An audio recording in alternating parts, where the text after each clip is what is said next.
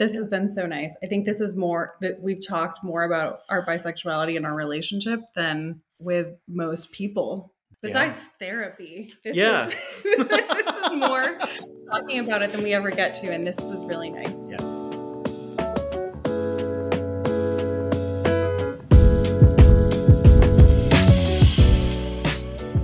Happy New Year, my bis and allies, and welcome back to another episode of Bisexual Behavior. I'm your host, Talia Cass, and I'm super excited to share my first interview I had with a couple. They are bi for bi. We talk all about visibility and understanding privilege when in a heterosexual relationship. I think this is super relatable for a lot of people, and I really hope that you all enjoy it.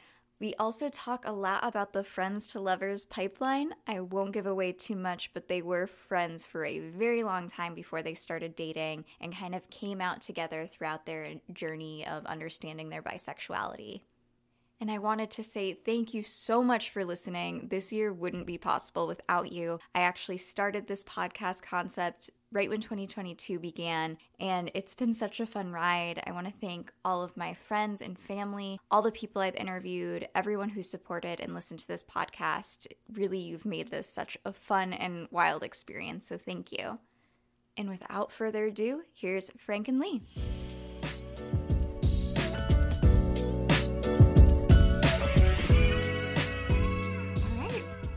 Hi, welcome to Bisexual Behavior. Welcome to my closet. I, I didn't mention this earlier, but I recorded my closet. So I had to put up a flag to make it look a little legit. So amazing. There's probably been a lot of jokes about you coming out of the closet, but now you're recording in the closet. And exactly. Yeah. In the closet physically right now, but uh emotionally fully out. So yeah. exactly. But um, thank you for joining. Um, as I mentioned before, you're the first couple I've interviewed together, and you're both bisexual, which is like my favorite thing ever. I feel like it's the most beautiful uh, relationship just between two bi people. So we'll talk about that a little bit more. But um, for the listeners, uh, I actually met Frank. Oh gosh, it was like eight years ago. We worked together very briefly at like a PR firm, and we both still work in communications. But um, I was a wee intern at that time. But um, I have a little bit of an anecdote for you that I I don't think you'll remember this. This is like I don't remember a lot from my experience working there, but I do remember this. And um, I don't remember what you're like. What, what is she going to bring up? Jesus. Um, yeah. Over. this is why I was invited. exactly, and I'm actually I've been like waiting to mention this to you, but um, right. so I don't know what we were talking about, but you were like, "Oh, do you date women?" And I was like uh no uh and then like i was just like oh wait what, what did i say that made him think of that and i'm like i must have said something really objectively gay but i have no idea what triggered you to say that and then i've internalized it ever since because i was like that's so bold too saw, like, i can't believe i did that I must have said something extremely gay. Like that's the only thing I can think of. But um as I was coming out, I kept thinking back to that and was just like, he saw it. He knew I was gay. And then I saw that you were posting some gay stuff on like Twitter and LinkedIn. And I was like, oh, he must have seen it because he he's also queer. And I feel like even before like you're out or whatever, you just kind of like catch that queerness in someone. And I just thought that was the perfect example. It is. I think that's quintessential to our experience too of mm-hmm. uh hiding and and not hiding and and sort of like this like tap dance of figuring yourself out and feeling like afraid that other people understand you better mm-hmm. than you understand you yep and like yeah. peeking your head out of the closet and like other people see you peeking out and like, and like queer attracts queer i'm sorry yes. I, I feel like i owe an apology for this this torment of the past decade. So don't apologize. I, I think I was like, I, I don't even remember what I thought about it at the time, other than just like, oh, that that's interesting. He asked that, but then I think I also in the back of my head I was like, ooh, but they are hot. Maybe I will date a woman. So I, I think in like in the back of my head I was like, ooh, but I am a little gay. So so here we are, um, full circle. Now now you're here on my bisexual podcast. So you yes. were right. Uh, you you were right. So we were both right. yes. Yeah. So why don't we just dive into introductions now that we've got that uh, fun anecdote out of the way? I'll start just so you can get the format. My name is Talia. My pronouns are she, her. I am bisexual. I'm cis. Um, also could go by pansexual, queer. You know, all of those labels fit for me. So what about y'all? Oh, I guess I'll go first. Uh, my name is Frank Sinato. Uh, I use masculine pronouns, uh, cisgender, and uh, I'm bisexual. Um, I'm comfortable with pansexual and queer. Um, I generally don't describe myself as gay um, because I think that to to a lot of people, even though it's used as an umbrella term, I think by us, a lot of people still ascribe that to homosexuality, and I think I'm very aware of bi erasure at this point mm-hmm. and being sort of like erased and but um yeah that's that's me Leigh i'm Ooh. Leigh i am bisexual i prefer she and her pronouns and i'm cis um, i'm not fully out um, but i would be open to pansexual um, but generally identify as bisexual that's great. So, is there any reason why you kind of gravitated toward the bisexual label? Probably something I feel like it maybe resonates with you too is that mm-hmm. I feel like I've only tried women and men. Mm-hmm. And mm-hmm. because I haven't actively tried outside of, you know, those two genders, um, I don't identify as pansexual. And the reason I say that I'm open to it is mm-hmm. that I'm open to experiences and to people. So, yeah. Um, yeah. I feel like yeah. bi is more of like an umbrella term to me for queerness in a way. Mm-hmm. Yeah. I think growing up I I had heard bisexual and I hadn't heard pan until probably college. And mm-hmm. so it was just a lot easier to sort of be like, well, I understand this. I get this and I, this sort of describes me. Mm-hmm. And it took me longer to sort of read about and understand like sort of the academic writing of like pansexual is this and uh it fits but mm-hmm. um I think in introducing myself to people, like they pick up bisexual easier. It has more of like a legacy in terms of like culture. Oh, for um, sure. It's more accessible. Yeah. And I feel like it sexuality ebbs and flows. And I just feel like being able to kind of some days be like, no, I feel bisexual. And other days I'm like, oh, that's like, I guess that's pretty pansexual. You know, it's it, sexuality changes and i think it's okay to use different labels and um, even not use a label if you don't want to so um, i was sure. just curious but frank you made a really good point about not um, identifying as using the word gay um, which i think a lot of times people use gay as like an umbrella term as well but you mentioned that you feel like it there's a lot of um, bi erasure that happens and when somebody says oh i'm gay but doesn't use bisexual it's kind of erasing that crucial part of your identity so i thought that was an interesting point that you mentioned Thank you.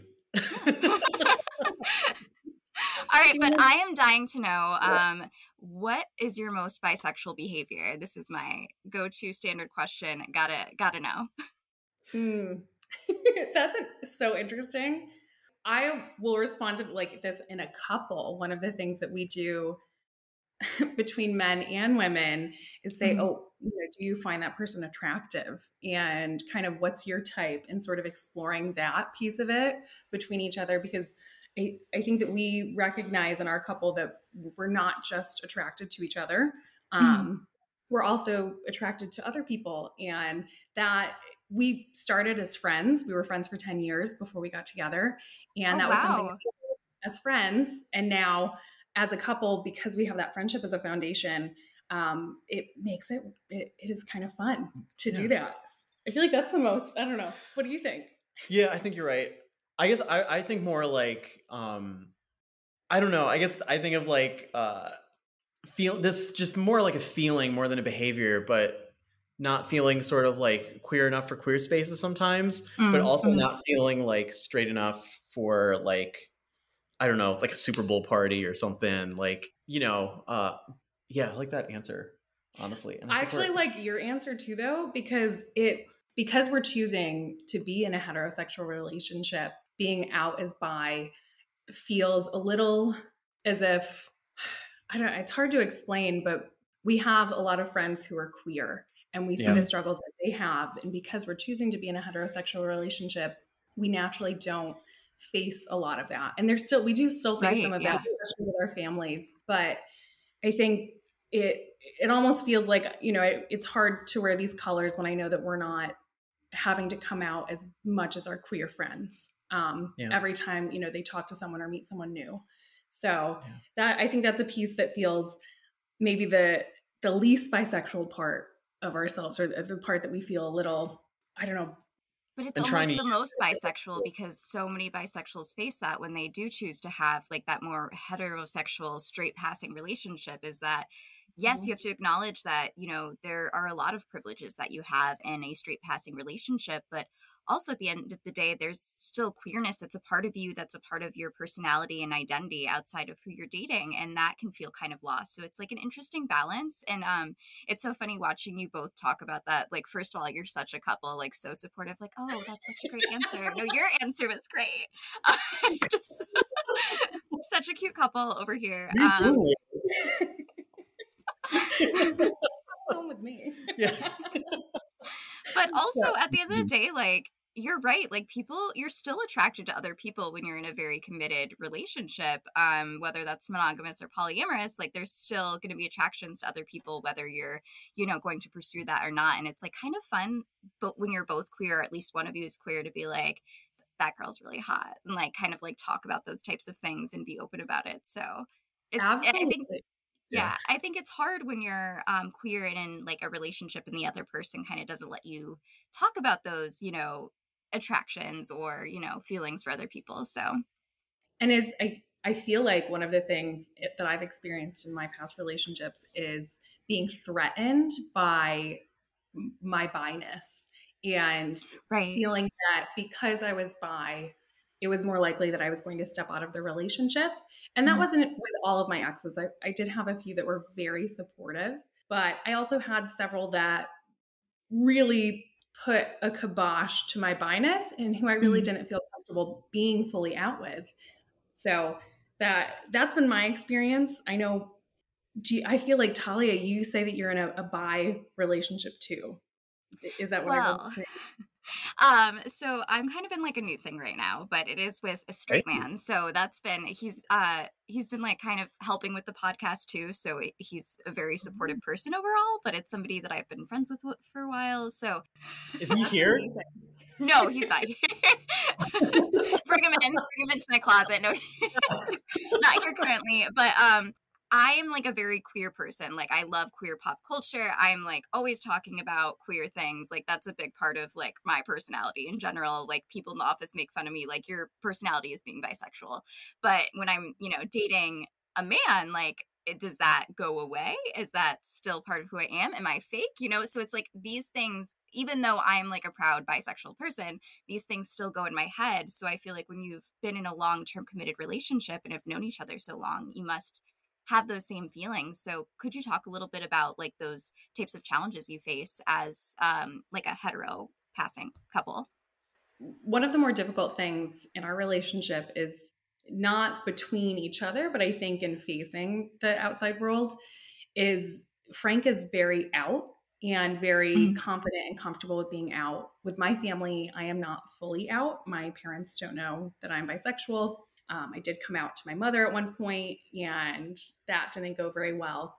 So, one thing with I grew up in rural upstate New York, and there isn't really an understanding that bisexuality can exist. So, right. Frank dated uh, a man previously and was in a long term relationship with him. And my family knew about it because I was friends with him, uh, Frank, for a long time. And it's hard for you know, family or extended family to really accept that Frank is bisexual and he's not gay. He's not choosing one or the other. So that dichotomy, I do recognize it is really hard to understand unless you have those feelings. Mm-hmm. But there's only a certain amount of patience that I have with the not understanding that yeah. we can both be bisexual and still choose to be with each other. Right. But I I 100% hear what you're saying about if I'm with a straight man, does that where does my biness go in that situation especially if we're monogamous and it is really confusing and yeah. it it almost feels I, I I know that I have felt some shame in in those relationships and having having felt like I was picking the easy way out and yeah. and I was like you know dating this person to pick the easy way out and then I, in my head, I was telling myself, I know that's not fair to myself, but you still have those internal conversations and it, it's really frustrating to. Yeah. No, I can totally relate to that. And I think that like, it's not the easy way out, but it tends to happen easier in a way because um, there are less, you know, other queer women when it comes to dating. I mean, like I had been on dating apps and on and off, kind of talking to different women or dating someone, but nothing that panned out. And all of it, like it was long distance or this person was unavailable or, you know, so it's, it's really hard to meet other queer people when you're in a small city or in a rural area, as you mentioned. So I think that naturally a lot of bi women end up with men just because of the fact that there's more availability and it just kind of happens that way. So then you right. get the stereotype, well, bi women are always end up with men or they're not actually gay. So it's like this this right. whole thing. Yeah. Mm-hmm. So it can be really challenging. A lot of what you're saying really resonated with me. But Leigh, you were mentioning that, you know, you aren't fully out um, and that's got to be really challenging i can imagine but what has your journey been like kind of coming out to yourself? Like how long have you known that you you're bi? Oof. Well i had some inklings when i was a teenager because i had mm-hmm. crushes on female friends. Uh, of course was, of course. um, very interested in women felt that they were very attractive and going to college i realized that not everyone feels that women are super attractive mm-hmm. and that men are super attractive. And that was a realization that, oh, so I do have feelings. I, and I certainly can have feelings for the woman and have had uh, relationships with women. And the, the process has been slow. I think I was in a relationship for three years with a, a man who didn't accept my biness. And that was before Frank and I got together. And that was very much during some formative years of my life. So I, I, felt like I didn't really get to lean into the biness and I didn't really come out to anyone. And then this summer, uh, I've been much more open with my sisters with my biness and they've been much more accepting about it. But there was an instance that we were with some extended family and I was sort of outed to them. And in that instance, it, it wasn't by choice that I was outed to them, mm-hmm. but I had a panic attack. And it felt so I, I feel like I'm, this was only a few months ago. I feel like I'm very much in the middle of getting comfortable with this. And I think there's just a lot of fear because I have a lot of extended family um, in, you know, rural areas that aren't, I don't want to say that they wouldn't be accepting, but there's this fear that they wouldn't be. And I feel like I'm very much in the middle of sort of coming out. And Frank has really helped me being so much more confident. And Frank being out, especially being on this podcast, I was nervous, but at the same time, being with a partner who I really admire that in mm, in him, you. and it's helped me to be out. Um, so but it, it, it's a journey. It's mm. Frank is very out. I'm I'm on I'm on my way. Um, well, you're making and, progress. You're here, so that's all that matters. You're getting yeah. there. mm-hmm. But it is it's a journey, and I, I remember at one point when I was a freshman in college, I had spoken with my mom about the fact that I felt that I was bisexual, mm-hmm. and she told me it's just a trend. Don't tell your father. Oh, boy. And I realized after maybe 10 years that I think it was her that has the issue with it. I don't think my father would. So I, I haven't approached the topic with no sense. And because I never brought any any boyfriends or girlfriends home, it was never a topic. Mm-hmm. There was a running joke in my family that I was a lesbian. Oh, and oh, wow. Okay. Perpetuated by some extended family. And that was because I never brought any of my significant others home so I, I feel like that part of my life, I'm kind of okay keeping from them. But within my friend groups, I'm very out and open because I feel like we were talking about how sort of queer attracts queer and, and you attract mm-hmm. people who are open and allow you to be open. And those friends who have become family are a safe place for us to talk about it. So good. And I think it's so important for everyone to find a safe a space to be queer and be open and be out. But it's it's so challenging when your family isn't supportive. And I'm so sorry that you're experiencing that. But I think a lot of um, us or you know queer people, people who are listening, are kind of in the same boat or have similar challenges with their families. So, but Frank, what about you? What is your uh, coming out journey like? Oh man. Uh, well. Big um, question. Um, yeah, no, I, I feel like I've been like different from the jump. Like, so as a little kid, I like man, I just sucked at sports. Like for same, same. It's bad. I was like, you know, on the t-ball field, like playing in the dirt and like not um like drawing pictures and stuff. And I guess I'm told that like I saw Mikhail Baryshnikov on Sesame Street and was like, I want to do that. And my parents were like, what? So like it was a couple years, I think, of still doing like sports and stuff, but I, I was maintained that I wanted to, to dance. So I was a ballet dancer for a very long time. Oh wow. And being like, well, I guess when I say very long time, I mean like probably second grade through the beginning of high school.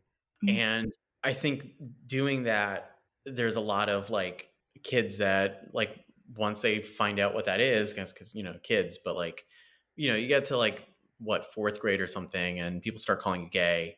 Um, people start like saying things, but I sort of like I think developmentally, I didn't really like feel urges for a while. Like I wasn't like mm-hmm. really romantically interested in like I don't know. I so it, it, was weird. And then like you know you hit puberty and everything, and, and I did. Explodes. Well, yeah, no, it really does. Um. and I had some like really intense crushes. Um, they were all on women, but there there were some like homosexual attractions, uh, mm-hmm. for lack of a better word. Um, and it was weird. It, was sort of like something that I kind of rationalized, like, well, every straight guy feels this way, um, you know. And then classic. This is so common. very yeah, so classic. um, and then, and uh, yeah, that, I think that sort of like it, that yearning kind of builds in you, and like at the same time, like you're, you know, I, I'm not, I didn't like change fundamentally as a person. There are still people who are like you're gay you just don't know it yet you need to just have sex with a man and then you'll like so that people say all these like things to you and it's mm-hmm. kind of wild that they think it's okay to like just say that to someone but that's a good point actually because i feel like with bisexual men they're like you're gay and you're fooling yourself and with women they're like you're you're straight and just like ha- having fun or going through a phase right. and so, it's patriarchy I mean at the end of the day it's all like 100% men are sexually valuable and that's the the top of the food chain and that was very much my experience like people telling me you're gay. So like there was this hurdle of i have these attractions but i also don't want other people to be right about me. Right. this like i'm i'm doing this because i choose to you know? Uh i think there was that hurdle to overcome. I think that uh oh man well i lived at home for a really long time so there was sort of like doing this sort of on the low without like bringing my family into it because mm-hmm. I'm not trying to bring like you know first dates home. right. uh, you know, so like th- there were a lot of layers, but I came out sort of in my mid twenties. Um, by that time, I, I'd sort of had a few sexual experiences, and I I knew that like not only I think there's attraction, there's like what you masturbate to, for lack of a better word. Um, but there's there's also just a like a yearning for intimacy that we all have and i knew that i was open to sharing that intimacy with a male partner um, mm. and not just with a female partner and i didn't want to limit myself I, mm. I felt like that would be like the if the goal is to be straight and sort of deny this urge of mine this like half of me the most tragic thing is to be victorious in quelling that um, and not exploring and not getting that intimacy in your life because you were so afraid of um, being othered. Right. So, yeah, I came out to my family. I think after years of sort of like defending me when kids would pick on me and call me gay and stuff, I think they they did feel a little like they'd been left in the dark and like maybe they'd been lied to and that like they were sort of like, "Do you have a boyfriend right now?" And like, what you know, um, are you attracted to me? It's like right, yeah, relax. sort of like invasive, but also like kind of like I sort of get where they're coming from, but it's also they're like very weird questions that like mm-hmm. if you just think about it for two seconds, I'm not a fundamentally different person, but like I sort of am. you know, only more uh, yourself. Yeah, you get yeah. to be a little more mm-hmm. yourself. Mm-hmm. I think that's a really great way of putting it. I, mm-hmm. I, it felt very like cliche to hear it gets better, but 100% it gets better. It really and does. Like we've said, like you come out and people reach out to support you immediately. at least in my in my experience, there were people that reached out immediately, and yeah, you sort of find that, at least in my experience, the people that I were friends with were people that were safe for me. Um, mm. There weren't people who were like, you know, we're not friends anymore. You, you know, um, I think there was always sort of an understanding, and we were friends. I remember telling you, right, at a diner after Zumba. oh, we went to Zumba. Yes. Oh, okay. it was in the morning. big announcement before work, and he says, "I have to tell you something." he was the, the, only man in the class too, in these like beautiful leggings that just showed off his balls. oh, excellent! well, that's so bisexual. I don't. Going to the Zumba class in tights. Yeah, that was me. And you just and that was really it, it, was really nice to talk about that. It was yeah. funny because we had maybe eight years before had a conversation as friends where I said, you know, I would be really interested in women romantically and sexually. And Frank said, I think I would be interested in men the same way. And then we and never talked like, oh. about it again. Never talked about it again. oh, no. I thought, oh, maybe that would start a whole thing. no, it didn't. I think we were like drinking and it just, it like didn't come up again and we just let it. And then, yeah, I remember coming out to you and you were kind of like, we've talked about this before. It was really exciting. But we yeah we had had a conversation and i said that that makes sense yeah yeah So it's always like reaffirming when somebody's like yeah yeah that actually i kind of knew and you're like oh okay sweet okay yeah. i wish i knew right right you know it takes time but at what point did you so you started out as friends and you've been friends for 10 years you said at what point did your relationship become what it is now just yesterday no. oh, I'm really on this like new relationship train. I feel like I'm part of the relationship now. Yeah. we kind of well, so we were friends for a long time. Long time. And I always knew I was in college. I was very promiscuous in college. My parents joked that I majored in sex. Um, part of that was because I, I studied the female orgasm as one of my honors theses. Oh, did, yeah. Wait, that's but amazing. I was in the vagina monologues. And I was just in the vagina monologues. They're yeah. amazing. It's great. It's oh my gosh. That's also time time out, but that's when I met Leigh's mom. I was sitting oh, next to her fun. at the vagina monologues. And it was an interesting way to meet someone that, that become was the time I saw monologue and I was had the triple orgasm on the stage.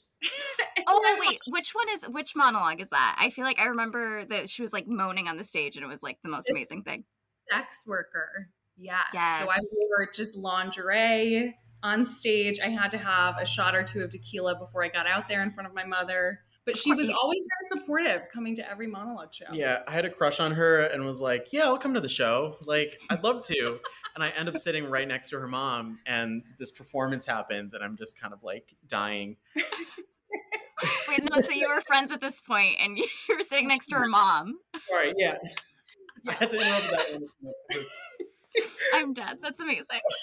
that's like that's true commitment. I feel like you must have known at that point. Him seeing you at the vagina monologues was was it was uh no she didn't know. Nope.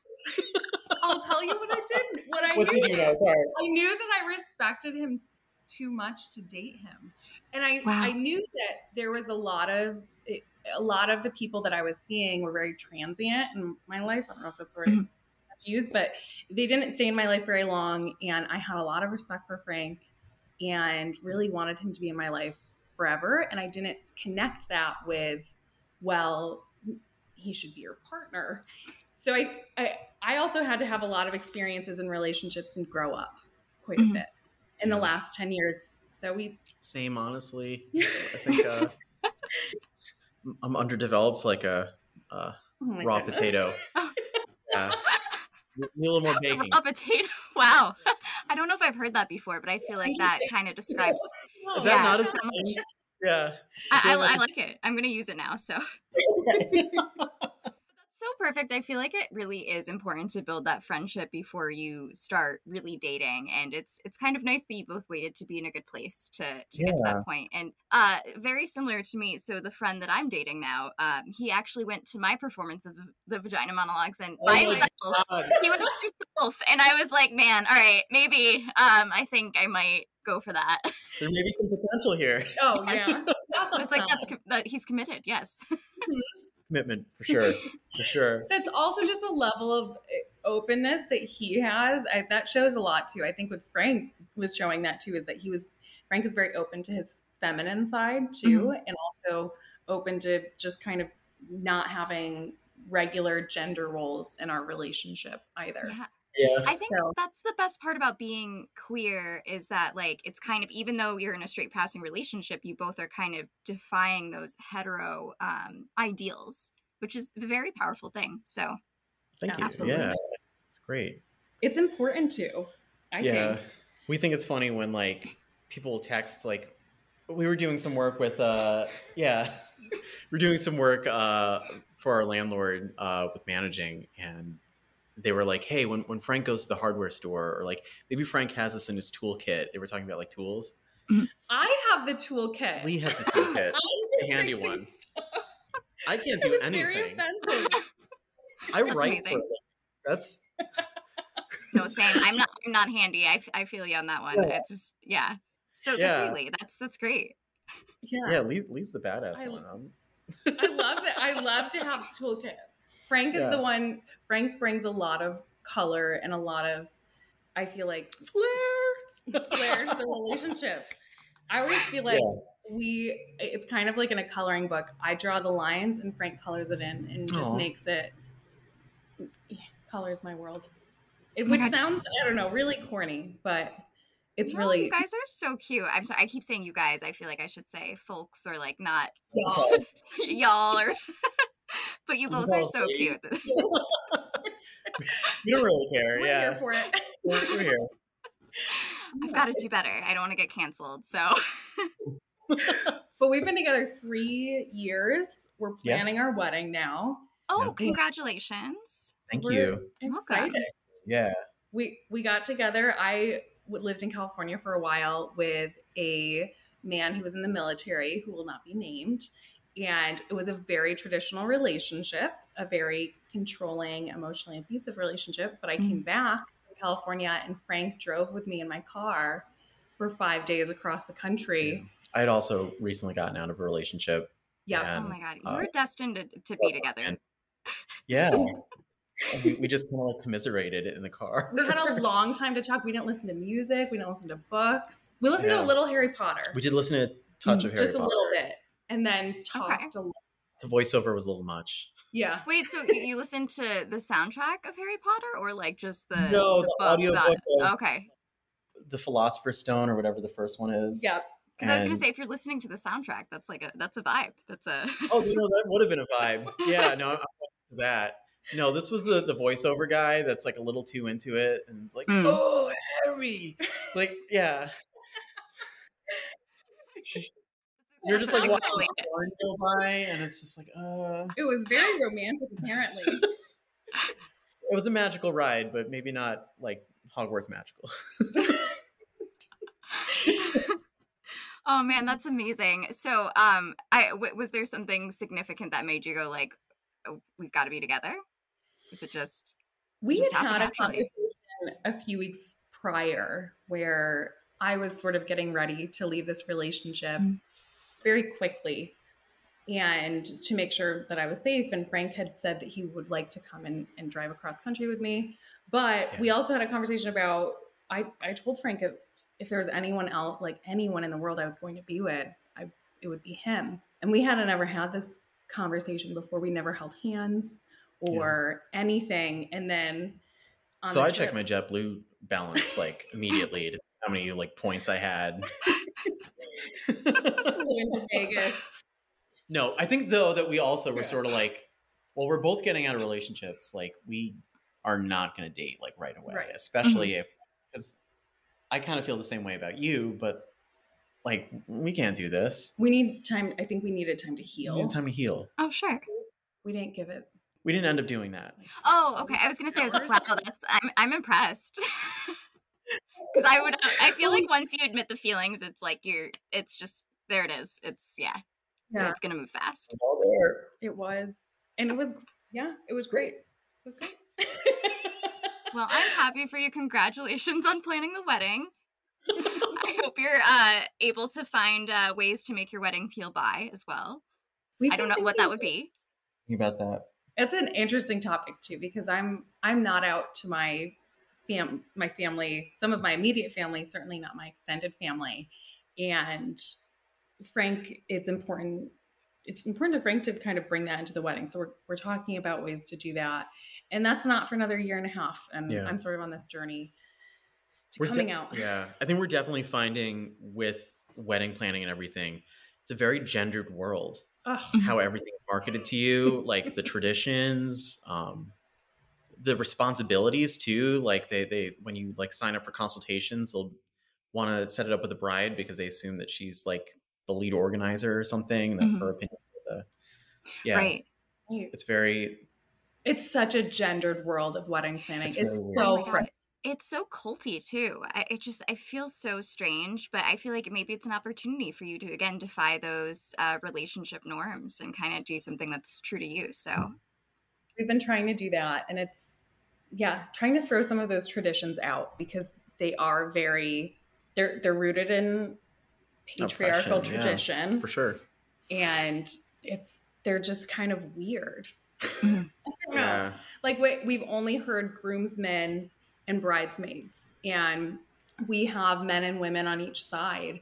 And even, you know, with our our friends and family are like, well, how are you going to split the men and women up? And it's kind of like, well, why do you need to split yeah, them up? Why do you have to? That's one thing I always yeah. thought was weird. I was like, why can't you have all of your friends be in your wedding party and not just like your female or male friends? Right. Yeah. It's kind of strange. You just don't, Harry Potter. It's just not one. I'm sorry, but I need to know what do you identify in a Harry Potter house? it's important. I've got to know what you're. Man. Oh man. I feel like the hat would put me in Ravenclaw, but Hufflepuff sounds so fun. Gryffindor sounds boring. It does sound boring. Yeah. We're, we're not, I'm not very brave. Exactly. no. Yeah. I, I, always thought probably Ravenclaw. Um, mm-hmm. Yeah. Hufflepuff has the nice people in it. Mm-hmm. Although we'd probably date Slytherins. They seem oh. like they seem like fun. to to let Slither in. Nice. Love it. Hey. Yeah. How about you? Um, so I same as Yuli that I've I uh, always thought I would be Ravenclaw, but I'm like my friend was like you're such a Hufflepuff, and like this this whole conversation is such a millennial conversation. But off the rails, yeah. So yeah, we're really deep diving into some niche discussions, but yes, right. I, I I would identify as a Hufflepuff. Um, I'm definitely a people pleaser, unfortunately, so I feel like that's like a Hufflepuff way to live, but. Mm-hmm. Yep. but I do want to do that. a little quick shift and talk a little bit more about, um, as much as I'd love to talk about Harry Potter. But um, Frank, you were telling me a little bit about like what you're doing at work, and so you work for the state senate, which is really cool. I would yes. love to learn more because you were talking about how you like kind of work in the mental health field in a way. So you're part of the committee or you work for the committee there. So I'd love to talk a little bit about, um, you know, mental health challenges for queer people and kind of how you've learned about that in your job. Yeah, absolutely. Um, so I work for State Senator Samra Brouk. Senator Brouk is the chair of the Senate Mental Health Committee. And as a result, a lot of our legislation is focused on mental health. And I think it's something that I was aware of when I took the job, but because um, we, we all hear about it, I think, but mm-hmm. the numbers are pretty staggering. Um, mm-hmm. If you're uh, LGB, for example, you're uh, you're twice as likely to experience a mental health condition. Um, and if you're transgender, that goes up to four times as likely. And I think that sort of the recurring theme here when we look at the, the at risk populations, at risk groups, you're, you're looking at queer people, you're looking at Black people, you're looking mm-hmm. at Hispanic people. And these are people that experience oppression uh, or, you know, racism, uh, different things. And I think another part of that is the mental health care system is one that has been underinvested in mm-hmm. for a decade. It's a system that is predominantly white, predominantly straight. So right. it's hard to find even like if you go and look for a therapist, it's hard to find someone that necessarily speaks to your experience, who understands some of the things you're going through. I know that like I remember seeing all sorts of ads. The ads were great at targeting me for for PrEP, for example. Mm-hmm. Um, so I, uh, in case you don't know what that is and you're listening, it's pre-exposure prophylaxis. It's the HIV prevention medication. I had been targeted accurately. Uh, I was young. I was bi. Uh, I was having sex with with men. I was a candidate for PrEP, but when I went to talk to my doctor about it, he had no idea what it was. Uh, wow. And this also sort of ties with mental health, where I remember I've had experiences talking to a provider where I'd sort of talked to them about this like biphobic experience I'd had, and they were sort of like, "Well, are you gay? Like, have you thought uh. about that?" Like that was something like we had to explore, and I had to be like, "No, I'm pretty certain. I'm, you know, in my 30s. i have explored a bit, been around the block, but uh, you know, it it's a challenge. So I think one thing that the senator is working on is um, one, we have to make sure that we're investing in mental health properly. Um, two, when we build infrastructure and when we look at our invest in existing infrastructure for mental health, we have to make sure that it's competent, that um, we're speaking to people um, of different backgrounds, and especially if you're an at-risk background, we have to be able to reach people, and when we do reach them, provide them with the care that they actually need. And so that's sort of the work that we're we're doing in the mental health committee. I'm just communications. Uh, I, I, do press and stuff with that, um, so I play a very small role, but I really admire the senator and the work that she's been able to do. And just one term. This is her first term. She's running for reelection. Um, I don't know if this is going to air before election day, but it will not. So, but but everyone should always vote. was... yeah. Hope I still have a job. Uh, no, it's. Uh, I feel like you got really things... serious for a second. I know. So sorry. No, uh, I asked you the question, so I brought it there. Yeah, one of the things I'm working on at work is um, trying to unionize our our, our workers, um, our fellow Senate staff. Um, we're often working long hours wages are of course an issue you know across mm-hmm. across the economy people are getting squeezed right now with inflation with rising costs all of this but with queer people specifically we're sort of seeing i think the last six months for all of us was kind of a wake-up call with with the dobbs decision and with abortion rights being under attack and with the supreme court sort of showing that they're willing to go after and reverse rights that have been in the books for a very long time yeah. uh, and what we're seeing is that the federal government, we really can't rely on them anymore to protect us. So that's really why we need to sort of uh, turn our attention to state government.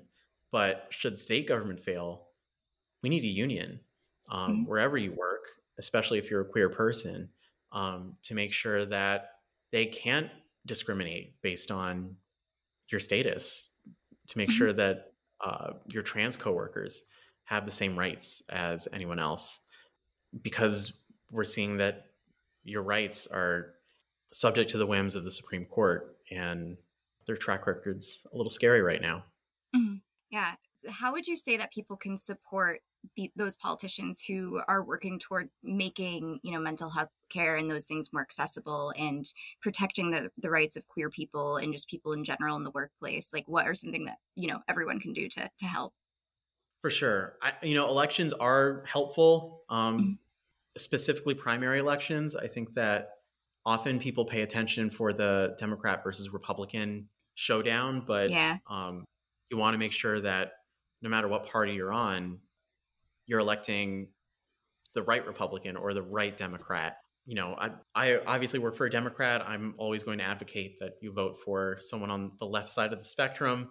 Of course. But, uh, you know, this is a very liberal podcast, so right. Yeah, but there, I mean, there is a difference between like I think the easiest analog is presidential politics, where where um, you had Hillary Clinton, for example, who kind of had a checkered record on gay rights, who voted against federal gay marriage laws, and you know, primary elections are a great way to sort of check and see what is their track record what do they want to do?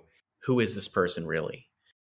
That was something that really drew me when I was I was looking for a job a couple years ago, and uh, I looked at Senator Brouk's record. I looked at what she was saying on the campaign trail. I looked at uh, literally, I went on Spotify and looked at podcasts that she did, and I just listened to what she said. And she was really passionate, and she still is, um, but about queer rights, about climate change, things that I cared about, making sure that people of all walks of life can can get ahead and have the resources that they need. So that that's why I even applied for the job and pursued it. Um, I think that being really intentional, if you're going to give your efforts and, and labor to a politician, yeah. um, make sure that they represent you. No, that's and, such a good um, point.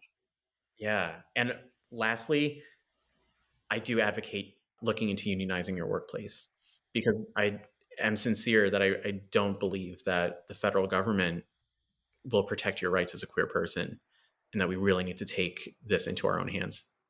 That's that's a really really good point. It's something I think not a lot of people think about. I mean, you know, I work in at an advertising agency. We don't unionize that. You know, I I always thought that legislative workers had a union. I, I didn't even realize that wasn't a thing. So it's it's so important. My friend's a teacher and she's unionized, and hearing about how she there, it's very transparent about the you know salary that they get, their benefits, um, how they move up in their field, and the protections they get, and you know they have somebody who is advocating for them because at the end of the day, HR is not advocating for you; they're advocating for the company. So it's I feel like you're right in that union is really the only true protection.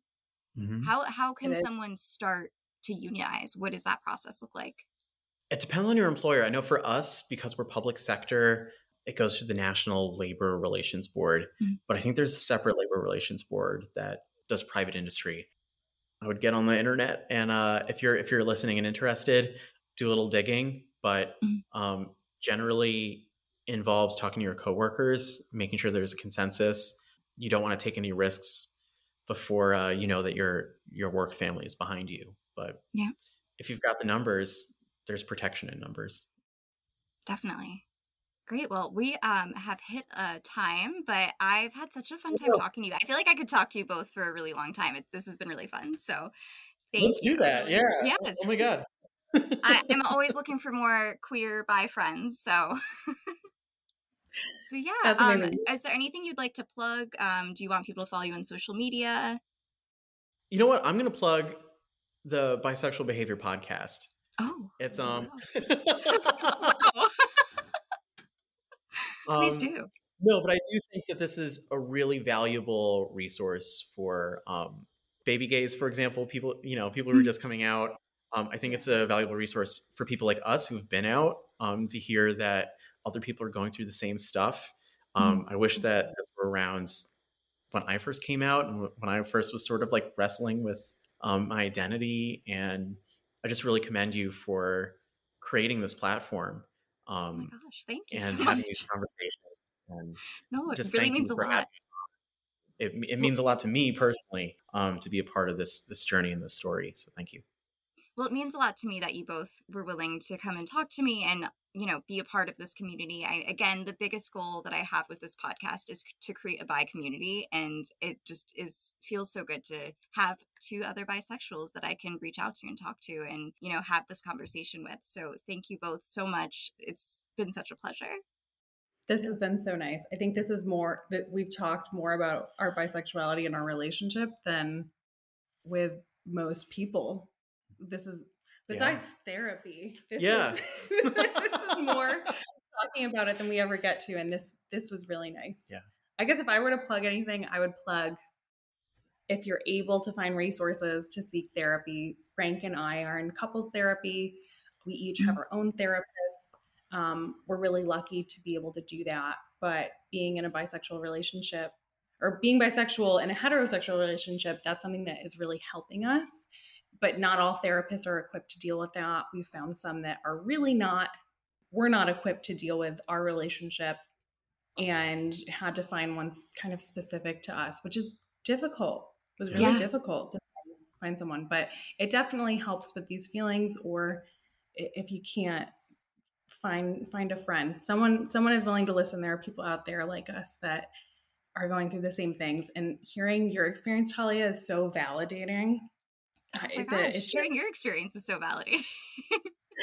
it's just really it's so amazing to have this space and frank was saying yeah. like we wish we had this space you know 10 years ago or something yeah. and just really thankful that there's this space now for us and also for young people that are just can be more comfortable coming out hopefully in, in some places it seems like generally we're kind of moving towards that not everywhere is like that but yeah i feel like you. people are coming out younger and younger and it's i'm so happy for them but i'm also very jealous. Yeah. I know. Definitely a topic worth exploring i get it. Yeah. well we'll say bye. Yes. But not farewell. Yes. Bye for now. Thank you guys. Right.